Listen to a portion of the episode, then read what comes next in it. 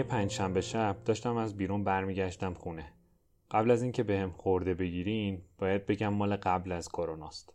برای صبح جمعه پنیر نداشتیم و چون حال صبح پا شدن رو نداشتم رفتم یکی از مغازه های تو مسیر و مستقیم رفتم سراغ یخچالی که لبنیات توش بود. داشتم از پشت شیشه سعی می کردم پنیری که می‌خوام رو پیدا کنم که مغازهدار گفت چی می‌خوای؟ بگو کمکت کنم. گفتم پنیر. پنیر پروبیوتیک. دارین؟ گفت همونجاست. در رو باز کن قشنگ بگرد پیدا می‌کنی. باز کن راحت باش.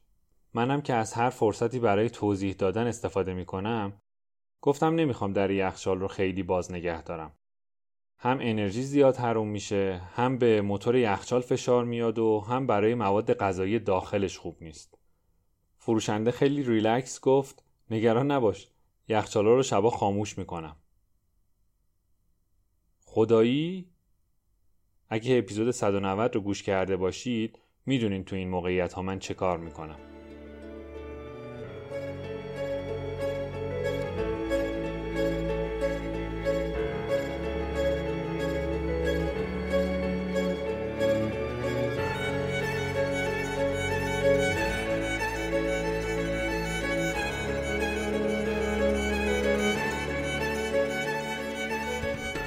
همه ما دوست داریم مواد غذایی که مصرف می‌کنیم تازه و خوشمزه و البته سالم و بهداشتی باشه.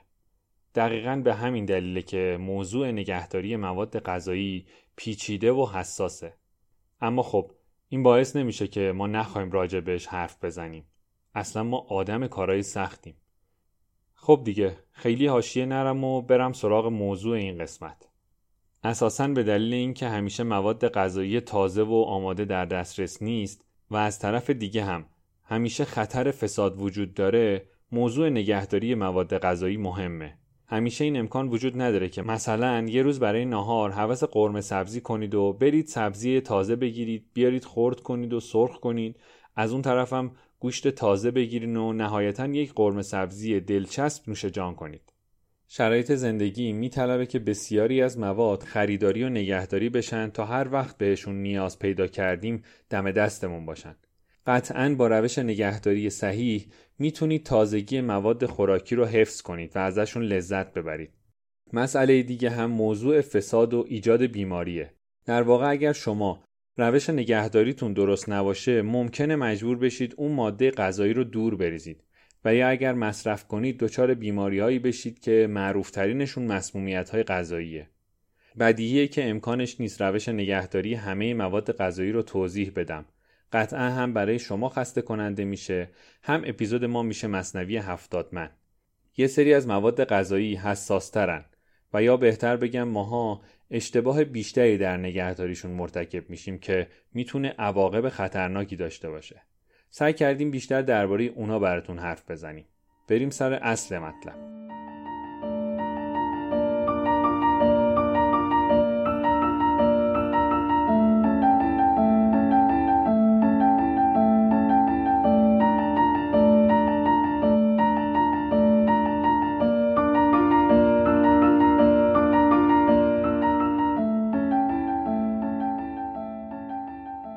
یه نکته مهم هم این ابتدا بگم. پایه نگهداری اصولی اینه که شما مواد غذایی رو از کجا می‌خرید. طبیعتا وقتی یه محصولی معتبر نیست یا از محل نامناسب خریداری شده یا بهداشتی نیست یا شرایط نگهداری و حملش رعایت نشده شما اگر کل کتب مربوط به نگهداری مواد غذایی رو هم مطالعه و اجرا کنید فایده ای نداره که. مثلا شما برین یه کنسروی رو بخرید که باد کرده. دیگه مهمه چجوری و کجا نگرش دارین. رنگ رخساره خبر می‌دهد از سر درون. دیگه دنبال این نباشین که جای خشک و خنک بذاریمش یا زیر نور آفتاب. یا شیری که بیرون مونده و فاسد شده رو کاریش نمیشه کرد که. این موضوع رو باز هم تکرار می‌کنم. فقط کافیه یه ماده بالقوه خطرناک رو یکم خارج از شرایط مناسب نگه دارید شروع به فساد کرده. حتی اگر ظاهرش این رو نشون نده. پس اگر این مواد رو دیدید که خارج از یخچال به فروش می‌رسه یا یخچال شرایط مناسبی نداره جدا از خریداریش خودداری کنید. این نکته هم همینجا بگم که یخچال و فریزر فروشنده های مواد غذایی باید سالم و تمیز باشند و حتما دماسنج داشته باشن. فرقی نداره روی دستگاه دماسنج دیجیتالی نصب شده باشه یا یه دماسنج داخلش گذاشته باشن. دمای مناسب یخچال هم مطابق قانون مواد خوردنی، آشامیدنی، آرایشی و بهداشتی بین 0 تا 4 درجه باید باشه و فریزر هم منفی 18 تا منفی 24 درجه. سعی کردیم که تو این اپیزود یه اشاره هم بکنیم به اینکه نشانه های سلامت مواد غذایی چیان. ضمن اینکه در اپیزود قبلی هم چندین راه برای استعلام گرفتن اعتبار بهداشتی و سلامت محصولات رو با هم مرور کردیم.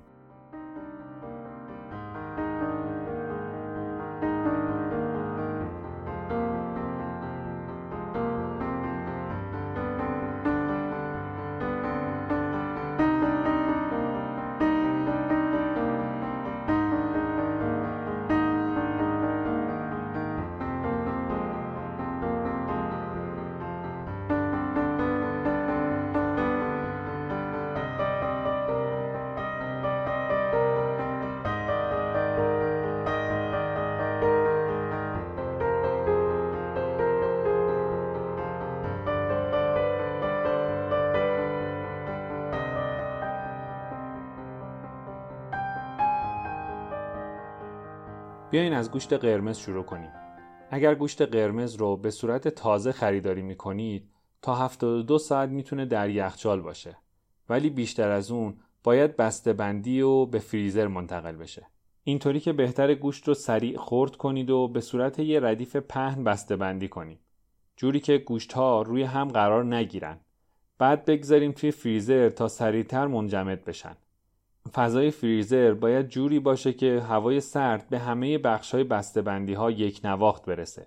اگر گوشت به صورت یه تیکه فریز بشه یا بعد از بسته‌بندی صاف و پهن نشه و یا بسته‌بندی ها نادرست روی هم چیده بشن بخش‌های وسطی که زخامت بیشتری دارن دیرتر منجمد میشن و همین اختلاف دما احتمال فساد رو بالا می‌بره.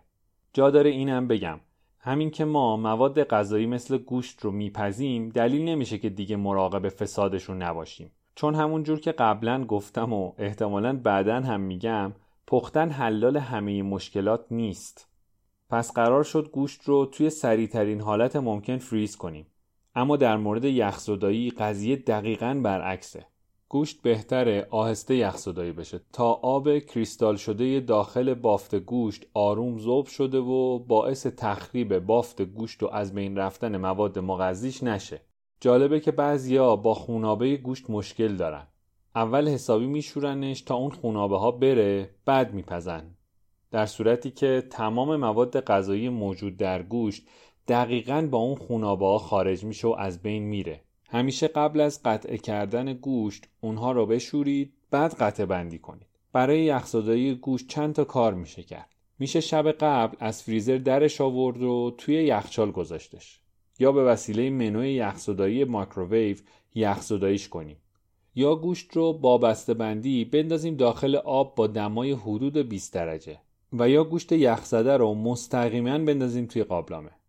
این کاری که اکثرا انجام میدیم و گوشت یخزده رو بیرون تو دمای محیط می‌ذاریم تا یخش باز بشه کار درستی نیست. اولا چون سرعت یخزدایی رو بالا می‌بریم و دوما چون اون بخشی از گوشت که یخش باز شده رو در معرض فساد قرار میدیم.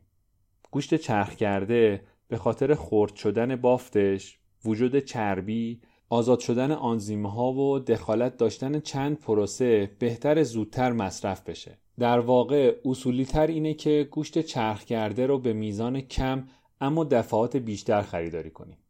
دقت کردید که برای نگهداری گوشت فقط به سرما اشاره کردیم. پس یکی از روش های نگهداری سرما و انجماده. سرما از رشد میکروب ها جلوگیری می‌کنه اما اونا رو از بین نمی‌بره. پس بدیهیه که بگم بهتر گوشت زمانی از فریزر خارج بشه که مطمئنیم قصد مصرفش رو داریم.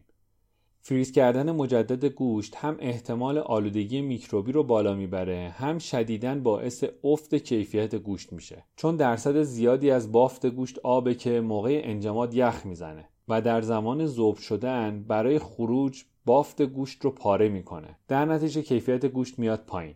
مدت زمان نگهداری گوشت هم موضوع مهمیه. چون گفتیم که سرما رشد میکروب ها رو کند می‌کنه. اما اگر گوشت رو مدت طولانی نگه داریم دیگه کیفیت نداره. دوست ندارم ذهنتون رو با گفتن عدد و رقم خسته کنم که مدت نگهداری هر ماده غذایی چقدره. واسه همین یه جدول آماده کردیم که اون رو براتون توی شبکه های اجتماعی پادکست منتشر می‌کنیم. درباره مدت زمان نگهداری گوشت چرخ شده هم به این نکته بسنده می کنم که میزان چربی گوشت در مدت زمانی که میشه نگهش داشت نقش مهمی داره.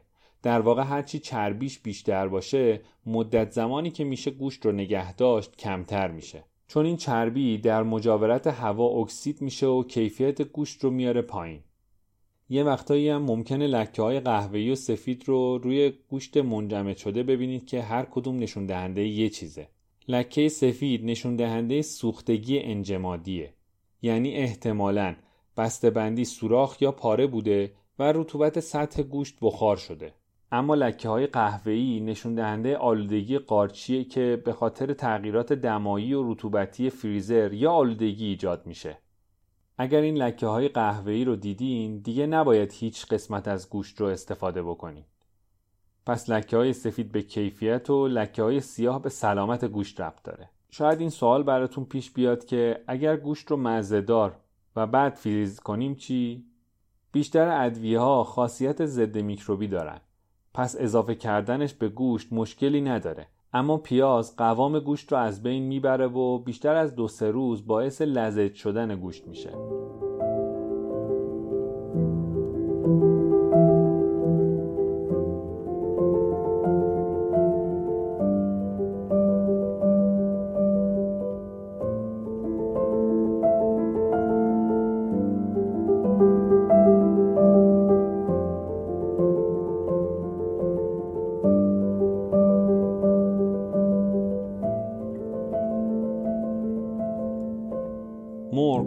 به صورت تازه و هم به صورت منجمد توی بازار وجود داره.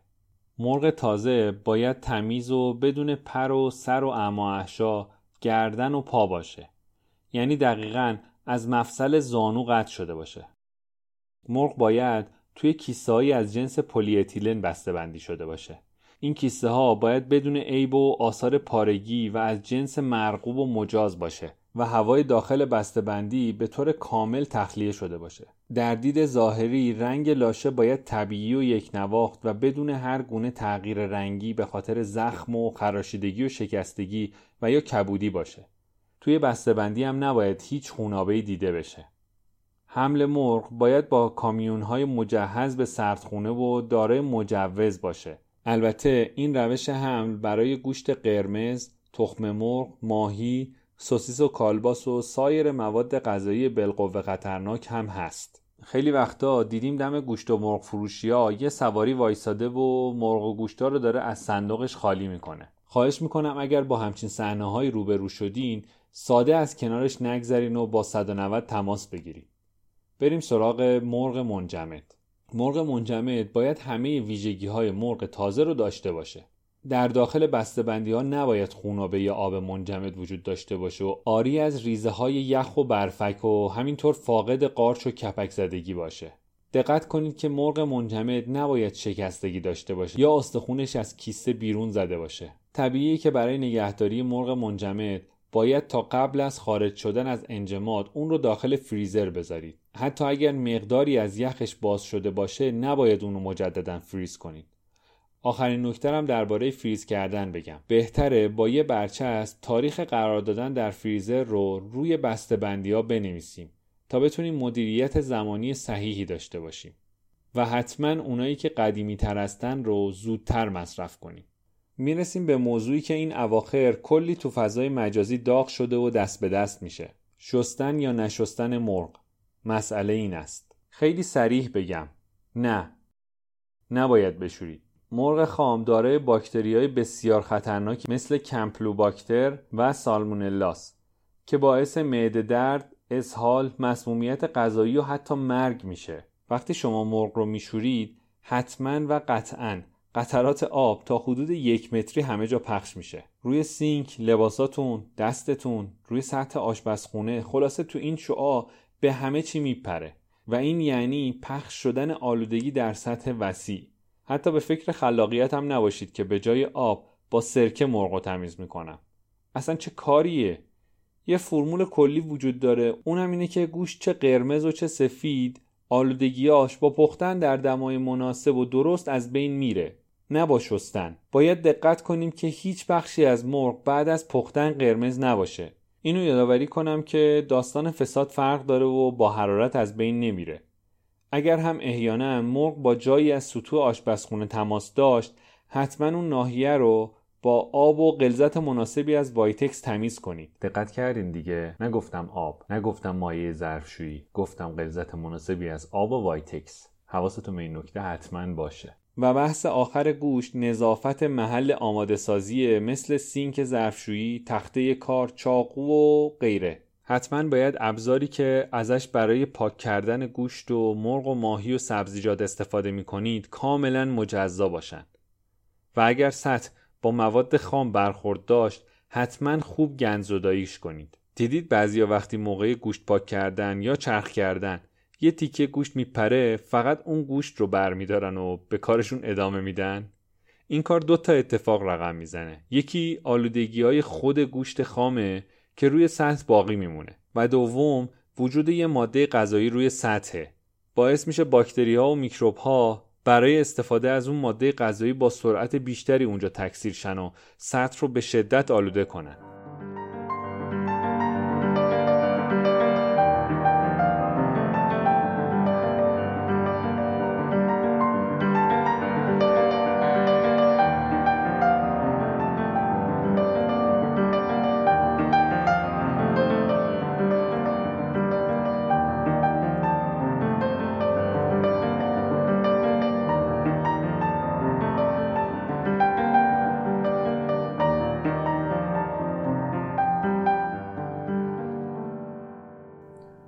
شده از خودتون بپرسین محصولات لبنی و تخم مرغ رو چقدر میشه نگه داشت؟ چه نوع بسته بندی شیری رو باید خرید و چطور باید تخم مرغ های خام رو نگهداری کرد؟ دفعه بعدی که خواستین برای خرید کردن به سوپرمارکت برین به این نکاتی که براتون میگم توجه کنید. وقتی دارید خرید می‌کنید شیر و بقیه محصولات لبنی رو آخر از همه بردارید. شیر پاستوریزه رو توی یخچال با دمای 0 تا 4 درجه و برای مدت حد اکثر 48 ساعت نگه دارید. به هیچ وجه شیر پاستوریزه رو بیرون یخچال نگه ندارید. اگر شیر پاستوریزه بیشتر از 48 ساعت موند و علائم فساد و بریدگی نداشت قبل از مصرف اون رو حداقل به مدت دو دقیقه بجوشونید. اما خب همونطور که در اپیزود قبلی گفتم اولویت با تاریخ انقضاست و بعد از تاریخ نوشته شده واقعا اون شیر رو نخورید. جالبه که اکثر ما به خاطر فرم ظرف شیر اون رو توی در یخچال می‌ذاریم که خب اشتباهه. احتمالا می‌دونید که دما در همه جاهای یخچال یکسان نیست و یه جاهایش گرمتره و یه جاهایش هم سردتر. و در یخچال به خاطر اینکه باز و بسته میشه دقیقا گرمترین قسمتشه. پس شیر رو اونجا نذارید. حتی امکان شیر خام مصرف نکنید. اما اگر مجبور شدین حتما اون رو ده دقیقه بجوشونید. یادتون باشه که شیر خام رو به هیچ وجه قبل از جوشوندن توی یخچال نذارید.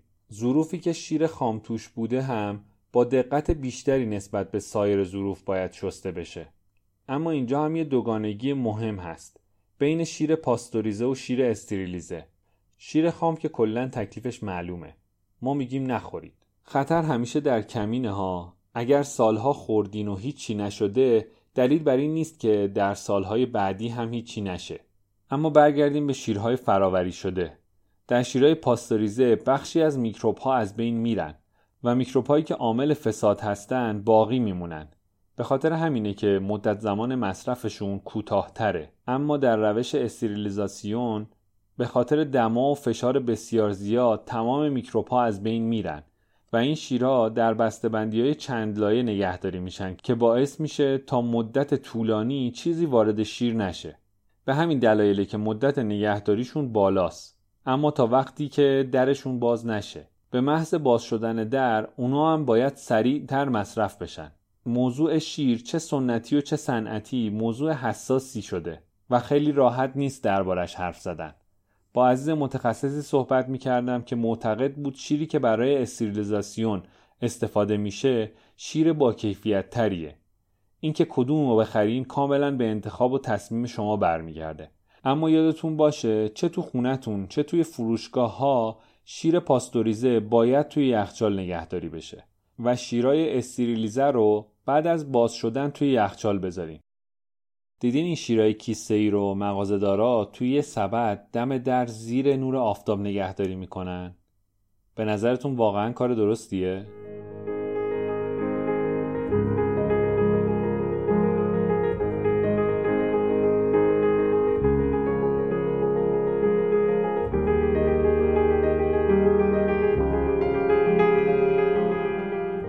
اما خوشمزه بعدی ما پنیره.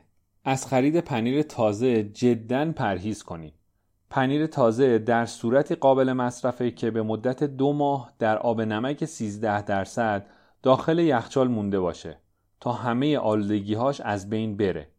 پس اگر یه وقتی به روستایی سفر کردین و دلتون خواست از پنیر محلیشون امتحان کنین حتما قبلش از زمان درست شدنش مطمئن بشید. درباره پنیرهای پاستوریزه یه فرمولی بهتون یاد بدم. پنیر هرچی نرمتر باشه عمر انبار کردنش کوتاهتره. مثلا پنیر خامه دو هفته سالم باقی میمونه. اما پنیر کتاش که یه نوع پنیر نرمه و از کشک می‌گیرن یه هفته میشه نگهداریش کرد. ماست هم حتما باید توی یخچال باشه چون در دمای محیط اصطلاحا میترشه. علاوه بر اینکه به تاریخ انقضای روی سطل ماست توجه می کنید سعی کنید ماست رو حد اکثر تا ده روز مصرف کنید. به طور کلی محصولات لبنی که روی اونها جمله در یخچال نگهداری شود نوشته شده باید در یخچال و دمای بین یک تا 6 درجه نگهداری بشن.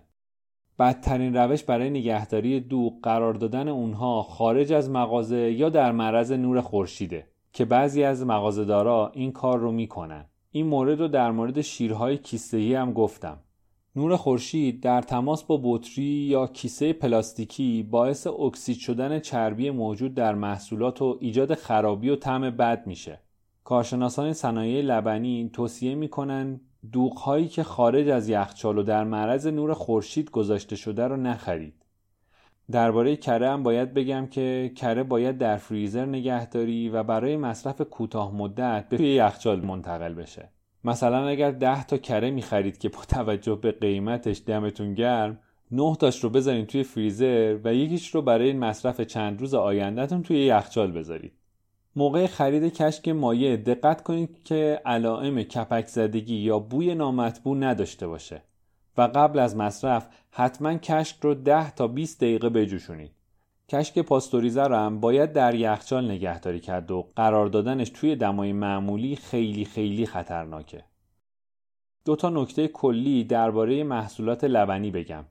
جدا بی خیال محصولات غیر پاستوریزه بشید. جدای بیماری هایی که لبنیات غیر پاستوریزه عاملش هست اگر بدونید چه داستانهایی توی لبنیاتی ها هست توی اپیزودهای آینده براتون میگیم که چه کارهایی که آدمای سودجو با این مواد غذایی حیاتی نمی‌کنن.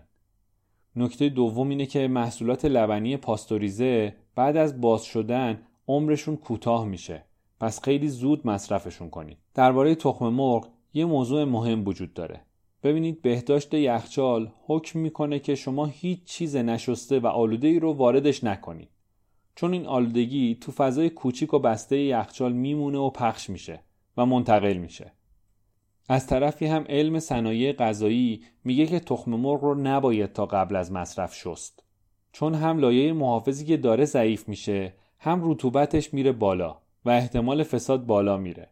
خب حالا باید چه کار کرد؟ تخم مرغا رو به یه ظرف مخصوص منتقل کنید. این ظرف حتما پوشش داشته باشه حالا یا در داشته باشه یا با پلاستیک خوب کاور بشه بعد اون رو بذارین داخل سردترین قسمت یخچال و زمان مصرف تخم مرغ رو با آب ولرم بشورید.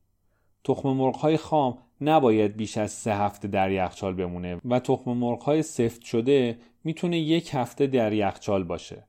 غذایی هم که توش تخم مرغ داره باید با دمای 70 درجه پخته بشه.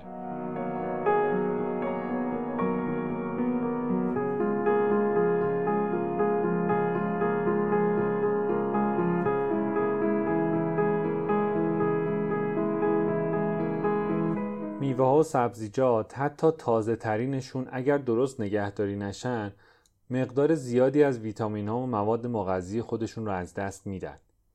کشوی مخصوص میوه و سبزیجات یخچال برای نگهداری اونها طراحی شده که مقدار رطوبت رو توی خودش نگه میداره و مواد داخل اونها مدت زمان بیشتری تازه میمونن. اما یه نکته اینجا وجود داره. میوه و سبزی های مختلف با سرعت یکسان فاسد نمیشن. پس میوه ها و سبزی هایی که کاملا رسیدن یا در حال فاسد شدن هستن رو در مجاورت بقیه میوه و سبزیجا نذاریم چون وجودشون کنار هم فساد رو می‌ذاره رو دور تند. ضمنا باید میوه و سبزی ها رو در کشوهای جداگونه بذارید. پیشنهادم اینه که سبزیجات تازه رو در هوای آشپزخونه نذاریم. بهترین جای نگهداری یخچال یا جای خنک و تاریکه. مثل انباری و زیرزمین. در واقع باید بگم که هوا، آب و نور قاتل ویتامین است. نگهداری مواد غذایی در یخچال بهترین راه برای حفاظت مواد مغذی اونهاست. دمای پایین مواد غذایی رو تازه نگه میداره. سرعت رشد میکروب های خطرناک رو کند می‌کنه و خواستشون رو هم بهتر حفظ می‌کنه. حواستون باشه که بعضی از مواد غذایی نیازی به نگهداری توی یخچال ندارن و بدتر اگر توی یخچال بذارین خاصیتشون رو از دست میدن. مثل میوه های غیر بومی، گوجه فرنگی، لوبیا سبز، بادمجون و غیره. بهتر مرکبات رو هم در دمای محیط نگه دارید اما زودتر مصرفشون کنید.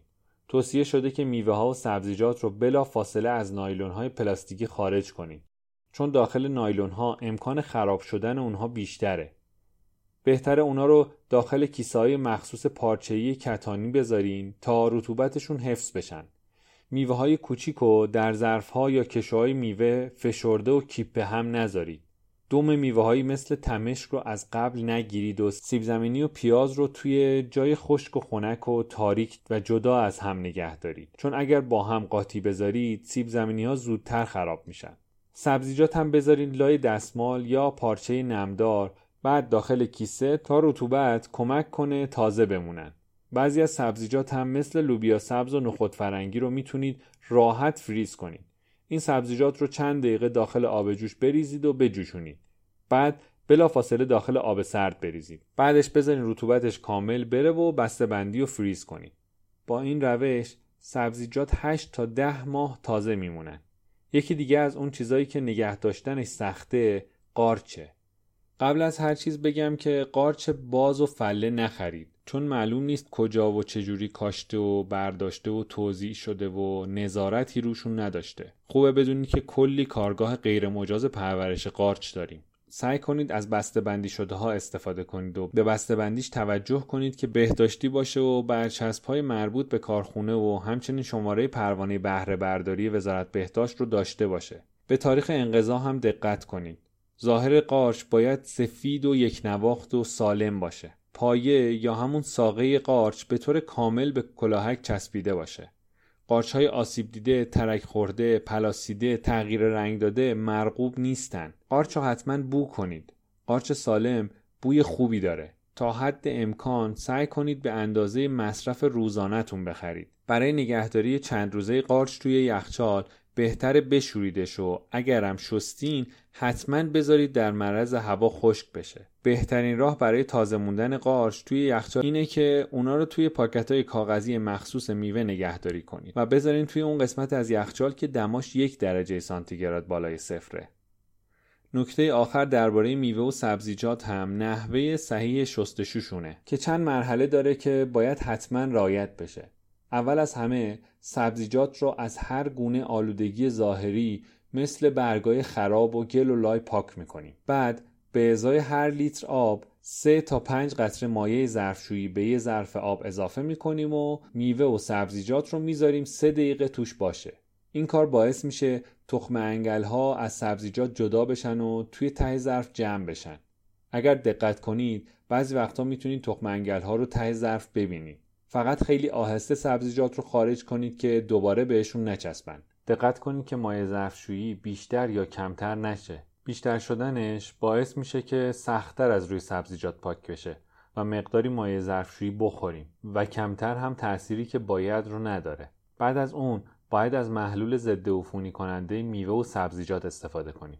روش استفادهش هم طبق چیزی که شرکت تولید کننده روی بسته بندیش نوشته باید باشه. چون غلظت و مواد مؤثر متفاوتی می‌تونه داشته باشه. و در نهایت هم آب بکشین و مصرف کنیم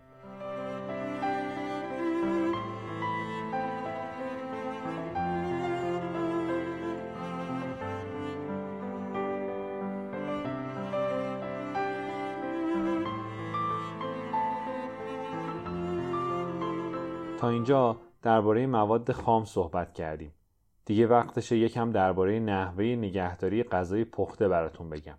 در بحث بهداشت مواد غذایی واژه‌ای به نام پسماند یا غذای باقی مونده وجود داره که در این مورد هم بحث ارزش غذایی مطرح میشه هم بهداشتش. مسلما غذای مونده ارزش غذایی کمتری داره. به همین دلیل لازم تا جای ممکن غذای هر روز در همون روز پخته و مصرف بشه. یادمون باشه که بعد از پخت غذا نباید بیشتر از دو ساعت بیرون از یخچال باشه چون احتمال آلودگیش بالا میره. اگر حجم زیادی از غذا رو یهو توی یخچال بذارید قسمت های مرکزی غذا گرمتر میمونه که شرایط رو برای تکثیر میکروارگانیسم ها و تغییرات آنزیمی در مواد غذایی فراهم می‌کنه. نوع ظرفی که غذا رو توش می‌ذارید از نظر واکنش های شیمیایی که بین غذا و ظرف رخ میده مهمه. مثلا روکش آلمینیومی برای مواد غذایی اسیدی مثل غذاهایی که روب داره مناسب نیست. نگهداری مواد غذایی و ترش توی ظرفهای روحی یا همون آلمینیومی باعث خوردگی ظرف میشه و آلمینیومی که توی این ظروف هست وارد غذا میشه که در بلند مدت باعث آلزایمر میشه. در آینده براتون بیشتر درباره ظروف نگهداری توضیح میدیم. یه موضوع سوال برانگیز دیگه هم اینه که غذای مونده رو فریز کنیم غذا تو گرم کردن مجدد باید حداقل 70 درجه حرارت ببینه. اما خب کی رعایت می‌کنه؟ اکثر ما تو گرم کردن خیلی صبور نیستیم که به این درجه برسه و به محض اینکه احساس کردیم گرم شده مصرف می‌کنیم. همین موضوع احتمال مسمومیت غذایی رو افزایش میده. بعضی وقتا شدت این مسمومیت انقدر کمه که متوجهش نمیشیم. شاید یکم تغییر مزاج و شاید همون هم نباشه. ولی تو دراز مدت برامون مشکلات بزرگی ایجاد می‌کنه. پس سعی کنید غذا رو اندازه مصرف هر وعده آماده کنید و اگر مون تا 48 ساعت در یخچال نگه دارید و ترجیحاً فریز نکنید. آماده کردن بخشی از غذا و نگهداری توی یخچال یا فریزر مثل پیاز سرخ شده کار درستی نیست. علاوه بر موضوعی که درباره غذاهای مونده مطرح کردیم مواد سرخ شده به خاطر وجود روغن و اکسیژن یا روغن اکسید شده خیلی زودتر از مواد خام شروع به فساد می‌کنه. پس تمام مراحل پخت رو توی زمان انجام بدیم. آخرین مسئله مهمی که می‌خوام دربارش حرف بزنم درباره یخچاله. قبلتر گفتم که هیچ چیز نشسته رو وارد یخچال نکنید. هرچند خدا رو شکر از محاسن کرونا اینم بوده که بالاخره این موضوع هم جدی گرفته شده. تا قبل از کرونا ما خودمون رو می‌زدیم کسی توجه نداشت. خیلی از چیزایی که می‌خریم توی انبارای اون فروشگاه یا شرکت تولید کننده بوده دیگه مثل روب یا سس. اصولا هم بهداشت انبار کمه. شما فکر کنید موشا و سوسکا لای این بسته ها برای خودشون جولون میدن و مهمونی و پارتی می‌گیرن. درسته که موشا شهر نشینن ولی خیلی آداب بهداشتی رو رعایت نمی‌کنن و هر جا که بتونن خودشون رو خلاص می‌کنن. شما میرین یکی از همین محصولات رو می‌خرین و میارین صاف می‌ذارین توی یخچالتون. پس اون چه که میشه شست رو بشورید اونی هم که نمیشه رو بذارین توی بسته‌بندی های تمیز خودتون. یخچال رو به صورت هفتگی تمیز کنید دماش رو کنترل کنید که روی چهار درجه تنظیم باشه. درباره این دمای یخچال یکم بیشتر سرتون رو درد بیارم که مهمه. دمای مناسب یخچال 4 درجه سانتیگراد و طبقه وسط اونه. همونطور که گفتم دما در همه قسمت های یخچال یکی نیست. واسه همین دونستن اینکه چی و کجای یخچال بذارین تو بهتر نگه داشتن ماده غذایی کمک می‌کنه. کشوهای پایینی با دمای 10 درجه سانتیگراد مخصوص نگهداری میوه و سبزیجاته. خنکترین قسمت یخچال طبقه پایین روی کشوی میوه و سبزیجات که حدودا دو درجه است. گوشتها و ماهی تازه رو باید تو این طبقه نگهداری کنیم تخم مرغ محصولات لبنی، باقی مانده غذاها، شیرنیجات و محصولاتی که باید بعد از باز کردن توی یخچال نگهداری بشن رو باید در طبقه وسط با دمای 5 درجه و طبقه بالاتر با دمای 8 درجه نگه داشت. طبقه بندی های در یخچال گرمترین نقطه یخچالن که دمای بین 10 تا 15 درجه رو دارن و مخصوص نگهداری محصولاتی هن که به سرمای زیاد نیاز ندارن مثل نوشیدنی ها و سس ها. این هم یادتون نره که محصولات خام و پخته رو جدا از هم نگه دارید و توی طبقه نذارید چون مواد خام آلودگی هایی دارن که به راحتی به مواد پخته منتقل میشن. البته این دماها توی مدل های مختلف یخچال می‌تونه فرق بکنه.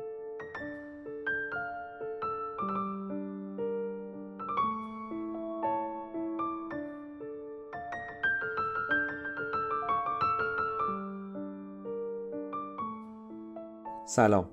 من محمد اشراقی هستم و این پنجمین اپیزود از پادکست سلامتزی بود که شنیدی. اولین و تنها پادکستی که موضوعش بهداشته. چیزی که اطلاعات ما دربارش خیلی کمه و چون تاثیر عدم رعایت بهداشت رو خیلی سریع نمی‌بینیم به نظرمون بی اهمیت میاد. یا حتی فکر می‌کنیم کاری که داریم انجام میدیم کار درستیه و همون باعث بیماریمون میشه. اینجا سعی می‌کنیم موضوعاتی رو مطرح کنیم که هم مهم هم جذاب. ابتدای اپیزودم گفتم که ما تو روز کلی چیز می‌خریم و نگهداری می‌کنیم که تو آینده مصرفشون کنیم. طبیعتا امکان صحبت کردن درباره همشون وجود نداره. اما سعی کردم دستبندی کلی داشته باشم و مهما رو بگم. اگر چیزی براتون سوال بود حتما ازمون بپرسین. در حد دانش و تجربهمون پاسخگوتون هستیم. همکارای من تو این اپیزود خانم ساره محمدی و خانم سارا دریاواری بودن و از این اپیزود یه همکار جدید هم داریم خانم فرنوش فرزی. پادکست سلامتزی رو می‌تونین از تمام اپهای پادکست و کانال تلگراممون گوش کنید از شبکه های اجتماعی پادکست هم قافل نشین که سعی می‌کنیم مطالب خوبی توش بذاریم. بابت پیام هاتون تو شبکه های اجتماعی متشکرم. یه تشکر دیگه هم بابت اینکه ما را به دوستا و خانوادهتون معرفی می‌کنید بکنم. لطفا اگر فکر می‌کنید این پادکست می‌تونه به کسی کمک کنه و به درد کسی می‌خوره باز هم این کار رو بکنید. اینجوری شاید بتونیم به کمک هم جامعه سالمتری داشته باشیم. ضمنا این تنها راه و البته بهترین راهیه که می‌تونید ازمون حمایت کنید. خیلی لطف می‌کنید اگر توی iTunes و CastBox هم بهمون یه امتیاز بدید. اگر نظر انتقاد و پیشنهادی هم دارین می‌تونین به آدرس ایمیل پادکست سلامتزی باهامون در ارتباط باشین. یا تو شبکه های اجتماعی با ID سلامتزی پادکست پیام بدین. این feedback هاتون کلی بهمون انرژی میده تا راهی که شروع کردیم رو ادامه بدیم. با ما سلامت و همراه باشید. پادکست سلامتزی تیر 1400